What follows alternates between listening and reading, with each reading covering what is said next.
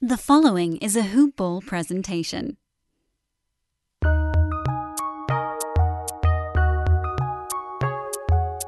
Welcome to the Fantasy NBA Today podcast.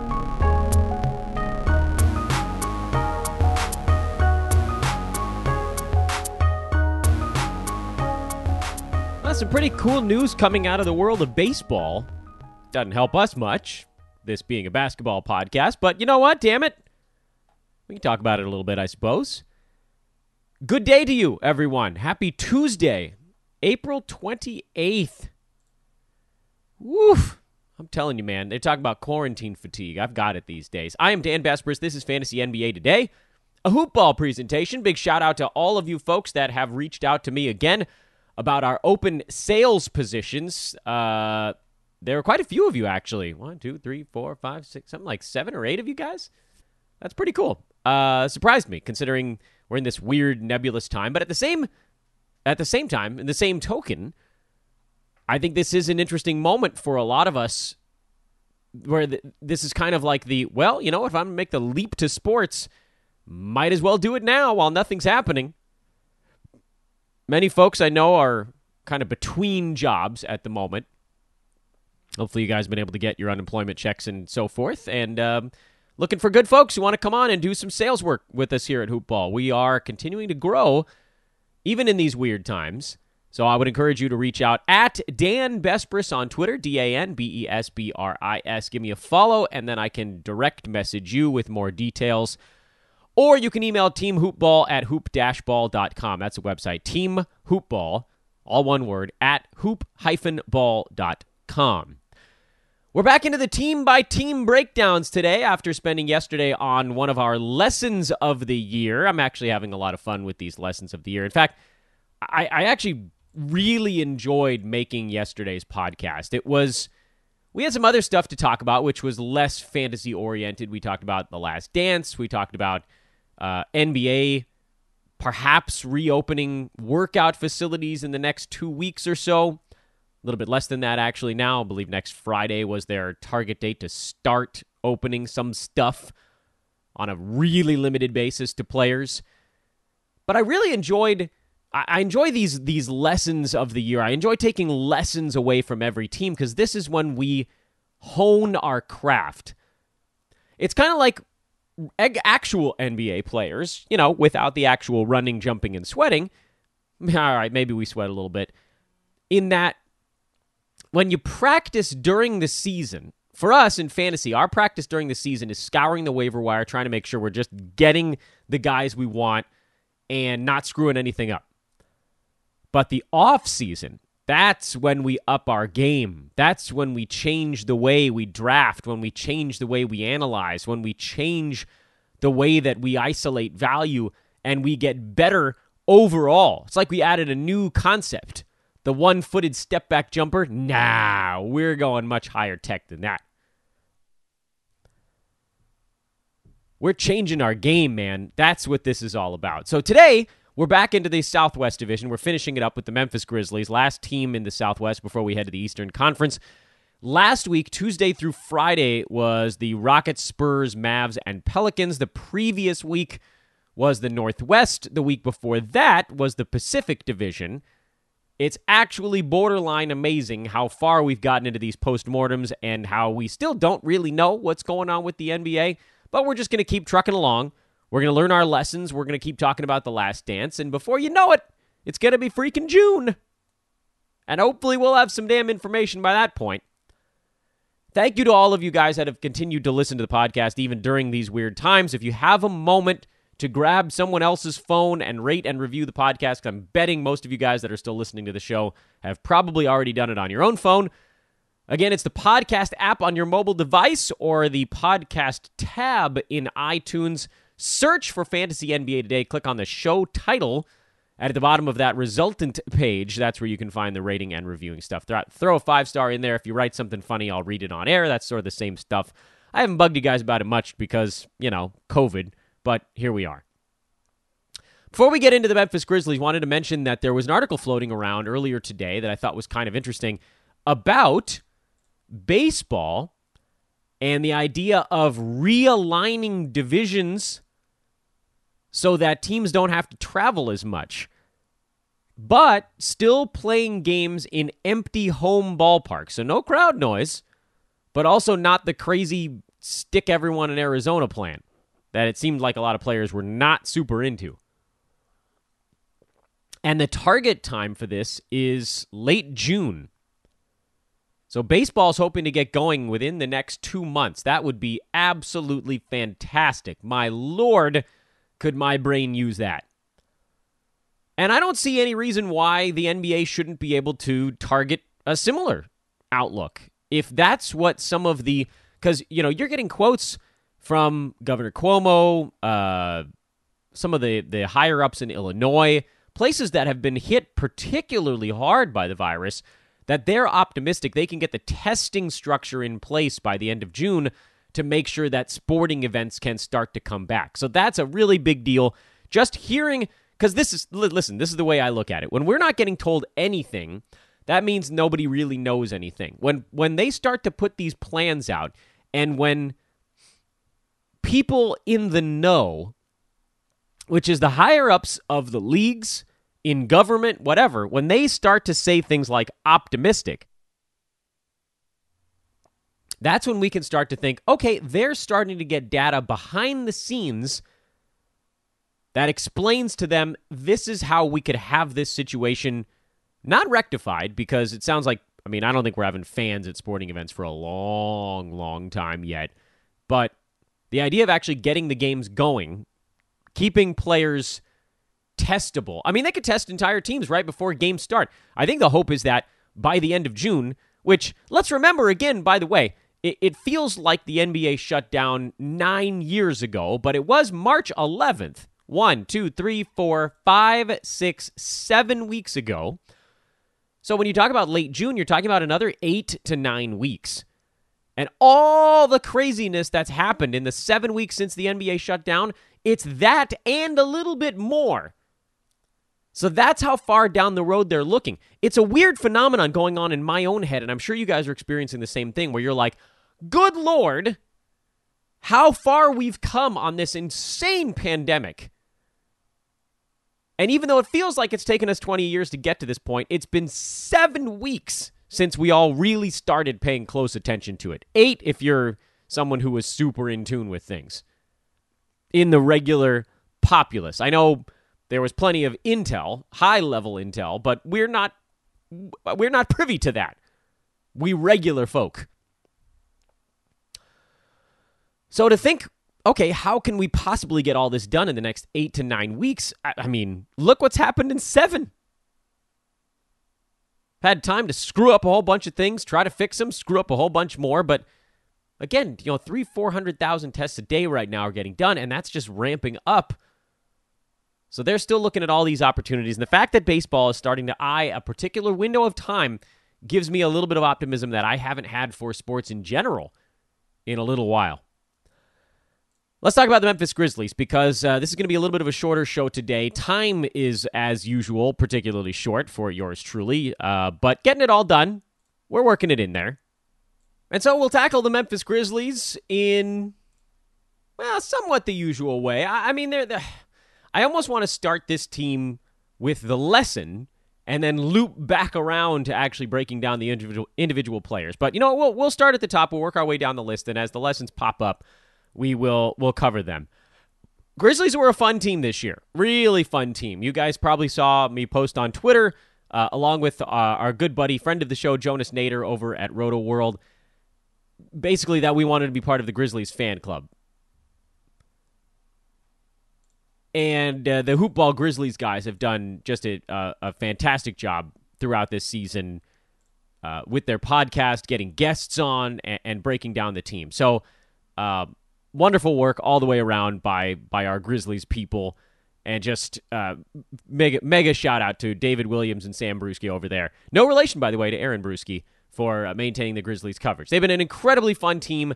They're the eighth seed in the Western Conference, massive overachievers, world's fastest rebuild, and all that good stuff.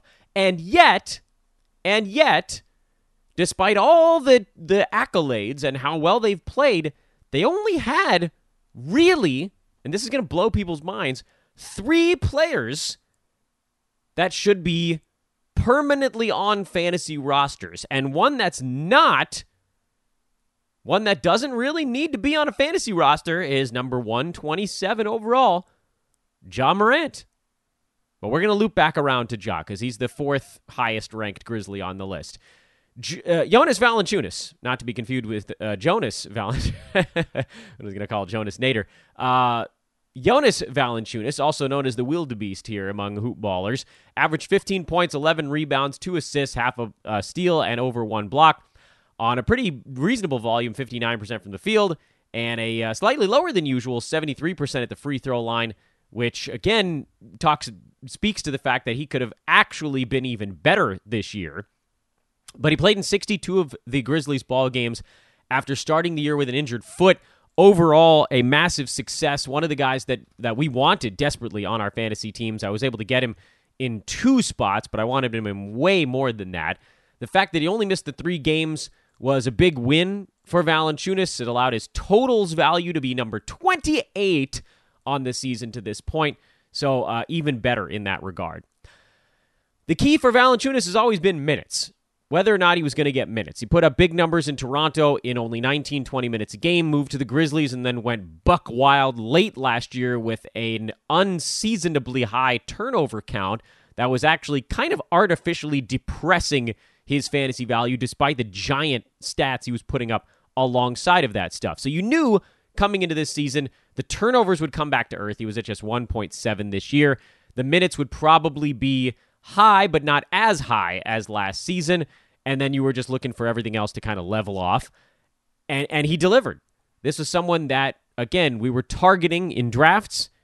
He generally went later than that, usually in the 60s. I got him at 65 in one of my leagues. That, of course, you know, that's one of the teams that I was happiest about. I had him and I traded him away in another league, not because I wasn't happy about it, but because I felt like I was getting uh, pretty good value back on that deal. Uh, and overall, just one of those guys that, that we were really excited about. I think he went at 59, actually, in my other pretty damn competitive league. There isn't a whole lot to take away from Valanciunas. It's simply just do we know what his role is going to be on a team? Because he can escalate, his value escalates faster than a lot of players does, given his excellent fantasy stat set. You put him out there, and, and you can go back to the end of the previous season, where, by the way, overall last year, he was still number 75. But the last month of last year in Memphis, and I got to make sure that I'm getting the numbers right on this, he averaged nine. He averaged 20 and 11 with 1.6 blocks, but was only number 50 because his turnovers were at 2.7 and his field goal percent was actually down at 54 and a half. So all of that stuff you looked at last year and you're like, "Oh, well, this was in 28 minutes a game. The volume probably wasn't going to stay where it was, but they did trade away Mike Conley, who was the highest usage guy on the team, and despite bringing in Ja Morant, who basically became the highest usage guy on the team, the and and that's just not just in Dillon Brooks actually took more shots per game than Ja, but if, if you uh, adjust for assists, Ja clearly had the ball in his hands more often. So yeah, Jaren Jackson Jr. was was healthier this year. Uh, Ja came in and took 14 shots a game. Dillon Brooks took more shots than he probably should have. But still, the opportunity was there for Valanciunas. You knew he was going to get the minutes. Brandon Clarke was going to be the backup center on this team. Jaren Jackson Jr., there was talk about him playing some backup center, but he just sort of wasn't big and strong enough yet. And so it felt like Valanciunas' role was pretty safe, especially when the Grizzlies re signed him. So all of the stats, all of the notes, the stats all pointed to something great, and the narrative pointed to something good. So that one all came together pretty easily, which is also why I don't want to spend that much time on Valanciunas. That one is just a quiet victory, a guy that we liked his stat set, and he delivered. Easy enough. As you look towards the future on a guy like Valanciunas, you know, you're, you're, you're constantly trying to figure out does his role get sliced into at all? But he signed a three year deal. So it seems odd by the way, it's a descending value 16, then 15, then 14 million dollars, but he's signed by the Grizzlies for another two seasons. So they like him. They're going to use him, and he has plenty of fantasy value, even in less than 26, 27 minutes a game. You back him off to 24, and he's still inside the top 75, probably pretty easily. What about the guy directly behind Valanciunas this year? And that was Jaren Jackson Jr., who had stretches of top 20 value during the season, got off to a slow start, kind of leveled off a little bit late in the year had a rough go very recently. Remember, he hurt his knee and missed a few weeks. Uh, but overall, it was sort of like a down, way up, middle, and then hurt season for Jaren Jackson Jr. When you roll it all together, he's number 65 in nine category leagues on 17 points, under five rebounds a game. That's just, that's simply not going to cut it. Two and a half three pointers, 1.6 blocks, which was trending up after a very slow start in that department. 47% from the field, 74 at the free throw line. There's a lot to like about Jaren Jackson Jr. Make no mistake, he's not a guy that I am down on by any stretch, but I he is a guy that is generally a bit overdrafted. This is well behind, well behind where he was going in drafts. In my most competitive league, he went at 38 and he was going around 40 in almost every fantasy draft that I was a part of, a little bit earlier and just a hair later in some than others. The upside is so obvious with him. So I totally get taking the chances with a guy like JJJ. Uh, in 30 deep, I took him crazy early. I think I took him at 32 because he was just part of a build that I was working on. But there are very few guys in the NBA that can roll up points, threes, and blocks and do it without really hurting your percentages. Although, certainly for JJJ, we'd like to see a little bit better in those departments than what we got this season. But, you know, he took a billion three pointers, so uh, kind of hard to expect a whole lot more in field goal percent. But, you know, free throw percent was down two and a half last season to this season. Minutes were up two. I think I'd like to try to get those a little bit higher 29, 30 perhaps next year. But those guys are pretty rare. It's kind of that Miles Turner build. And for guys like that, it's exceedingly easy. Brook Lopez, but he doesn't score all that much. It's exceedingly easy for guys like that to post fantasy value because blocks are so scarce. So if this dude ends up rolling up two blocks a game and doesn't get himself into foul trouble and somehow manages to continue to up his usage and raise that scoring average from 17 to 18 or 19, now you're looking at a guy where if he can get up and over the five rebound mark and give you something like 19, five and a half, two blocks, and almost three three pointers, that's a guy that probably does sit inside the top 35. Then it comes down to percentages. Is it 47 and 74? Or is it 48 and 76? Or is it 49 and 80? And if it's 49 and 80, then you got yourself a second round player. Easy. So the upside's always going to be there for JJJ. He hasn't fully tapped into it yet. Question is, can he and when he? When will he, I should say? We need to know when he's getting drafted next year. If he's getting drafted at 40, it's going to be a tough sell for me again. With the possibility that I might lunge at him if I get, say, three really safe, strong value plays, my top three picks. And honestly, if you have an early pick, if you have the first or second pick and you end up with like a James Harden or an Anthony Davis in the first round, and some of those interesting guys are still around in the second, third turn, that's when you could consider it. Although you make the argument then that uh, your fourth round pick isn't until pick 48, so you probably ain't getting him anyway. But it's in those instances where, you know, you're looking at maybe a pick in the 30s if you were going to get weird if you had three guys that you really liked, generally I think I'd be looking him in the fourth or fifth round, and I don't know if he's going to fall that far. Even though you you've got to take it, you got to take a little bit of a gamble on the upside there. So I, I totally get it. This is one of those ones where I didn't do it this year because I felt like there was still too much buzz around his name. But one of these seasons, I'm going to take the plunge on JJJ. The question is, when am I going to do it? Because he's awfully close to clearing that hurdle. You saw it I mean, we we all did. We all saw it when he had that that stretch in the middle of the season. I think it was from like the beginning of December. I got to try to figure out if I can if I can determine when this actually happened. I think it was like December through the beginning of February or something like that. I, I ah, geez, I'm probably getting the date range wrong. But there was a stretch in there where JJJ was rolling along at about a top 25 clip for about 15 to 20 games. Where he was shooting like 50% from the field with three threes and two blocks. Exactly what we were talking about as a possibility for next year. But the percentages have to be good. They have to be. If they're not, those other things are just not going to get him over that last big jump by himself. I don't think he's ever going to be a first round guy. I know there's been talk about him maybe getting all the way up to that level, but you kind of need to you mean you need to be something insanely special to get up to the first round without having the ball in your hands. Most of the guys in the first round have really high usage rates. And JJJ's is well, not not as high. You know, he took what did he take this year? 13 shots a game? 13 shots a game. Look at the guys in the first round.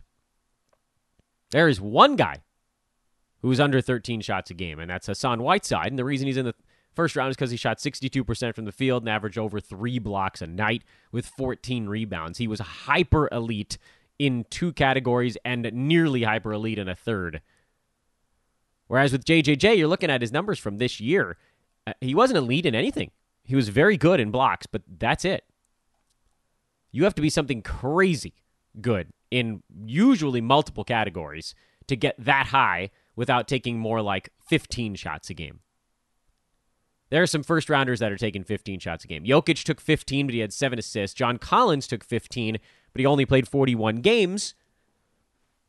So we don't really know if that was going to hold for an entire season. If you look at the second round, there are a couple of guys that are wiggling into that territory. Jimmy Butler, Chris Paul, each in that 13 shot area, although each with six to seven assists. So again, that's more usage on their shoulders, and both guys have very good free throw percents. Chris Paul, very good in both. Jonathan Isaac only took 10 shots a game, but averaged four combined defensive stats. And then you get down to Clint Capela, who was at 14 and 14 with almost two blocks a game, uh, but hyper elite in field goal percent and rebounding. So again, it's really hard to get into that upper tier without taking more like 15 shots per game, or if you're going to be under that, it's got to be because you're distributing five, six, seven assists a night, or getting four defensive stats a game. So again, that's that's where JJJ is going to have to make his hay if he wants to get into the top 25 without really dialing up his percentages. If he doesn't, if he doesn't want to dial up the percentages, you can get into the top 40 40 to 45 range on lower shot volume. Rob Covington did it with his defense. Bam Adebayo did it with a well-rounded attack. Rudy Gobert did it with rebounding and defense. Miles Turner did it last year with blocks generally. But usually you got to be taking some shots. Usually. And that's the thing. So I mean that's why I'm always a little bit skeptical here. And the only other Grizzlies player to reach inside the top 100 this year was rookie Brandon Clarke. Yes, a rookie. He might be like 25 years old, but he's still a rookie. Clarke averaged 12 points, just about 6 rebounds, under just under a block, half a steal, on 62% from the field, 79% at the free throw line, and under one turnover per game. He was a can we just unleash him candidate for pretty much the entire season. But the beauty of Brandon Clarke is that even without getting fully unleashed, he only averaged 22 minutes a game. He still managed to get inside the top 80. That's a good sign. His season, like so many others on the Grizzlies, sort of fluctuated to and fro, and he was hurt more recently, which is a shame because his minutes were actually trending up from 22 to more like 24 over the two or three weeks before he got hurt. And although his numbers didn't change all that much, you did see a little bit more defensively and glimpses of the Brandon Clarke upside. Question is, where is he going to find all of his minutes? I reckon Gorgui Dieng is probably not going to be chewing up any minutes going forward. So you're looking at a Jonas Valanciunas, Jaren Jackson Jr., Brandon Clarke front court on this team with little snippets of slow mo and Josh Jackson mixed in if they wanted to kind of go real small. But in general, those three guys are the the future front court of the Grizzlies. And so you've got to figure that they'll try to to add a minute or two to each of their buckets going into next season. I mean, this team really didn't put too much of a burden on their guys. Ja Morant averaged 30 minutes a game, and that was the highest total of anyone on the Grizzlies. No one averaged over 30 minutes a game. Morant was at 30 on the dot. JJJ was at 28, Dillon Brooks 28 and a half. JV 26.3, Clarke 22. And that was it. Those are all the Grizzlies who averaged over 20 minutes a game this year. So they really distributed things. They really distributed the minutes. And that sort of, again, it created this weird depression in value. So this indeed is a team that's looking to make a push as they go forward. First of all, I'll say this. They made a big jump this season. They're going to have a hard time making an equal size jump next year when people are kind of coming for them a little bit. They're not going to catch people by surprise quite as much. But at the same time, JJJ should get better, as should Brandon Clarke, and Ja Morant should almost definitely get better next year as well. So, what does that mean for a guy like Brandon Clarke? Well, I don't think you can make a super liberal estimate here and say, well, he's going to get 28 minutes a game next season. But I do think it's fairly reasonable to say, you know what? This is a guy that can probably log, I don't know, four, three, four minutes at the power forward spot. Not many, but enough, perhaps alongside Valanciunas or alongside Jaren Jackson Jr. He could play the center those two guys together. Keep JV in that 26 to 30 window. JJJ, maybe he can go up from 28 to 30. So each of these guys could potentially see a very small step forward, provided they can all stay on the floor next season. And provided they don't bring in anybody else to take a big dent out of the front court. Because they're really, you know, front court wise, not much beyond these dudes. And then you got Gorgui Dieng floating around, who doesn't do much of anything if the rest of those guys are healthy. So I like Brandon Clarke for next year. I think he could continue to be. I think he would have value play two seasons in a row because I don't think anybody really appreciated what he did this year outside of the hard cores. JJJ, curious where he's going to go. Valanciunas, uh, just I, I love it, man. I love his steady state game. He gives you some blocks, good percentages for a big man. A lot to like about that there. Now, what about the guys that didn't quite make the cut? And let's circle around. We're going to bury the lead a little bit on this part. Let's talk about some of the guys that didn't make the cut despite opportunity to do so. Dillon Brooks finished at number 175 despite playing the second highest number of minutes on the team. Took the highest number of shots on the team at 14.2 and hit just 40% of them. Intensely bad volume field goal guy who really didn't do enough else. He had a couple stretches this year where he was posting top 75 value for a couple of weeks, but for the most part, when he ran cold, he ran ice cold and was dealing negative value to your team. So be not seduced by players that can score at volume. The game, the fantasy game, is so, so much more.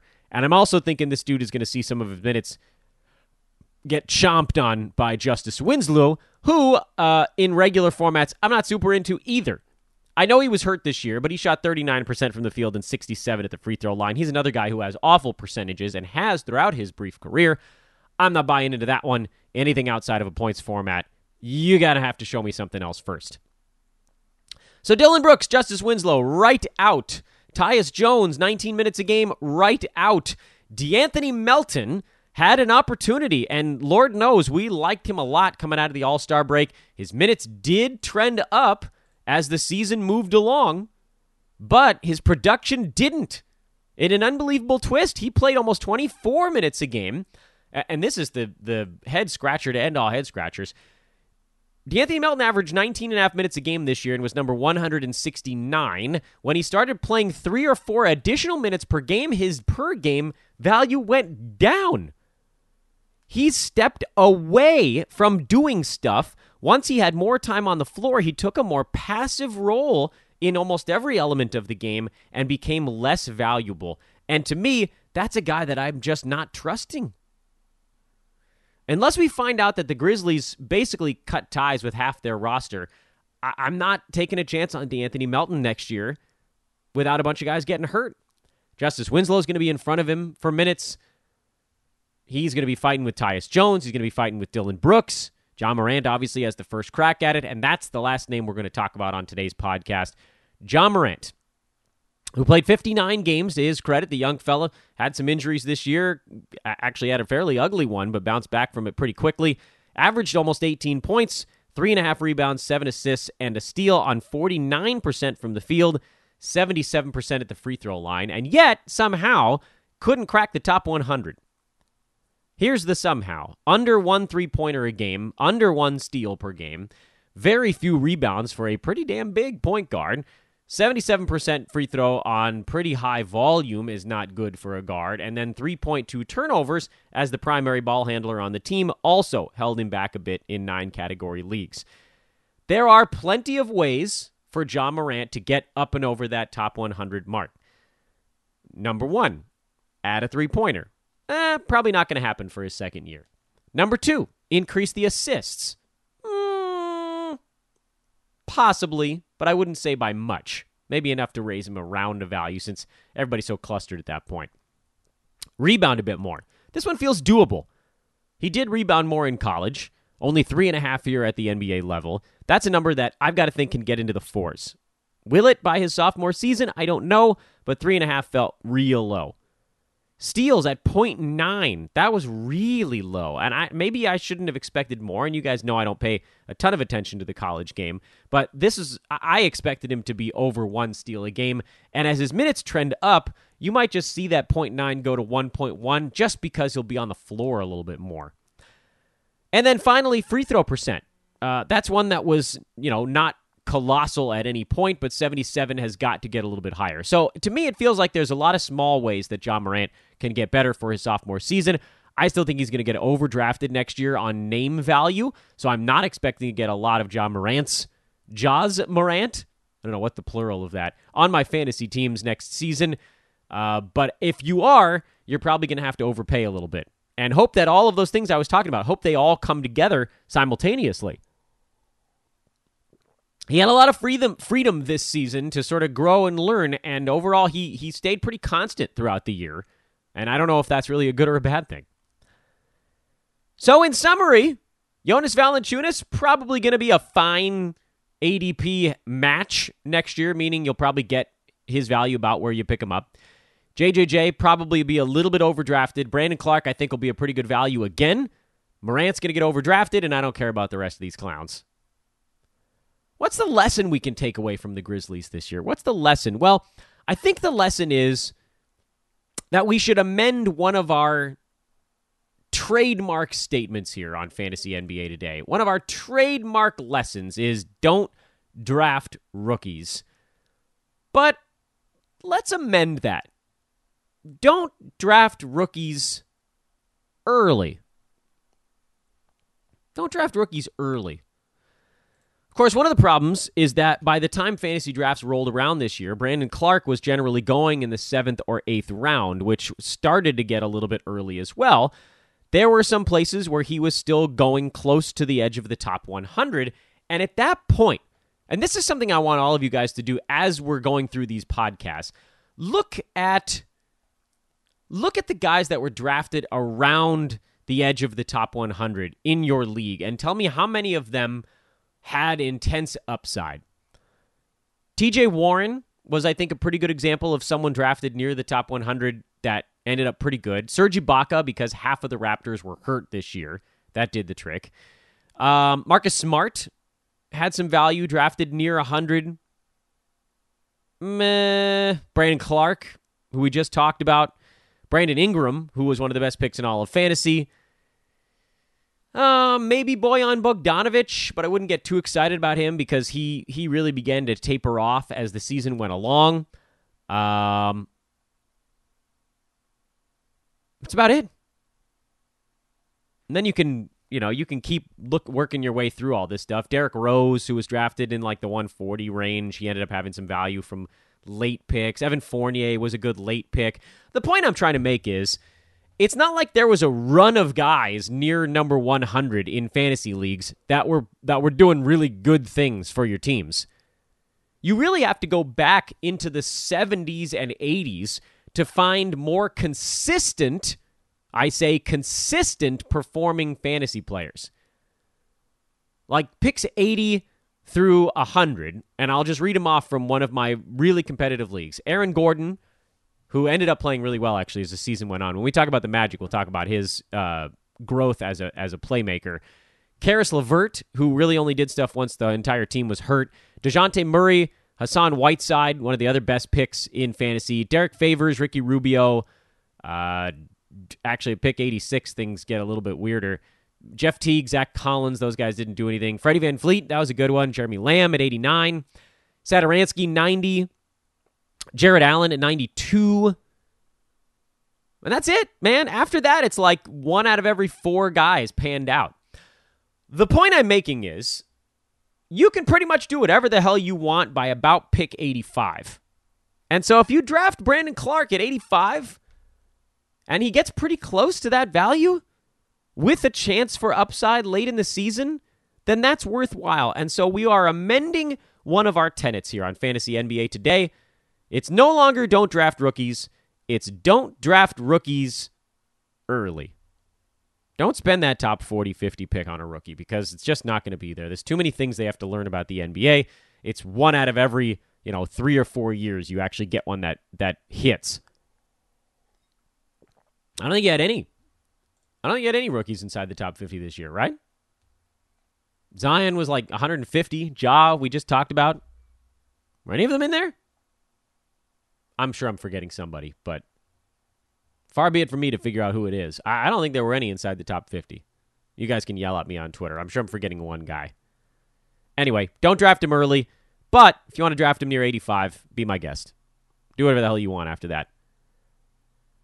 I know I said No Man's Land starts at 70, but you can still see in these drafts the guys drafted in that range are usually people that you know you've done your you've done your research. Near 70, you're still pretty good. 70 through 80 in this draft I was just talking about with Steven Adams, Kelly Oubre, uh, Gordon Hayward, Lonzo Ball, Montrezl Harrell, Terry Rozier, Domantas Sabonis, Marcus Gasol, who ended up hurt all season, Larry Nance Jr., and then uh, Miles Bridges, who ended up sucking. But like eight out of those 10 guys were pretty good this season. So the 70s, you still get a little bit of it. Uh, we talked about it before. Be willing to reach. Here's the thing, and then I'm wrapping this bad boy up because I, I I feel like I got a little bit off off track. These are guys from an actual competitive league of mine drafted in the 70s. These are not the guys with an ADP in the 70s. Okay? I want to make that very clear. The guys with an ADP in the 70s, no one knows what the hell's going on there. You can go to Yahoo still has the draft analysis tab open if you want to just look at guys with an ADP in the 70s. Uh, like Marvin Bagley was in there. Uh, Wendell Carter Jr. didn't hit. Then there's the guys in the 80s. Gasol, Bridges, we were just talking about a few of those guys, Joe Ingles. I mean, you know, you're seeing some of the names that I just talked about, but also you're seeing some guys that, like Kyle Kuzma was at 89. Whoops. Anyway, so uh, not talking about ADPs right now. This, this, we were just talking about certain guys and, and where they were actually drafted. And basically, at a certain point, and it, seems like that point is really pick 85 no one has any idea what they're doing. Those picks barely ever hit, so just start taking some chances. And like we said yesterday, if you get to like pick 60 and your falling guys aren't on the board for you, just go grab Domantas Sabonis. I don't know. I know his ADP is 74, but if you want him, go take him. Because your other guys didn't fall to you. Fall to you, excuse me. All right, well, I lied. I said the show was going to be shorter and it was about the same length as all the other ones. Happy 40 minutes today to you on Tuesday. Tomorrow, we head to the Eastern Conference, where nobody knows. I'm Dan Besbris, at Dan Besbris on Twitter. Thanks for listening, everybody. This is Fantasy NBA Today, a hoop ball presentation. Back at you Wednesday.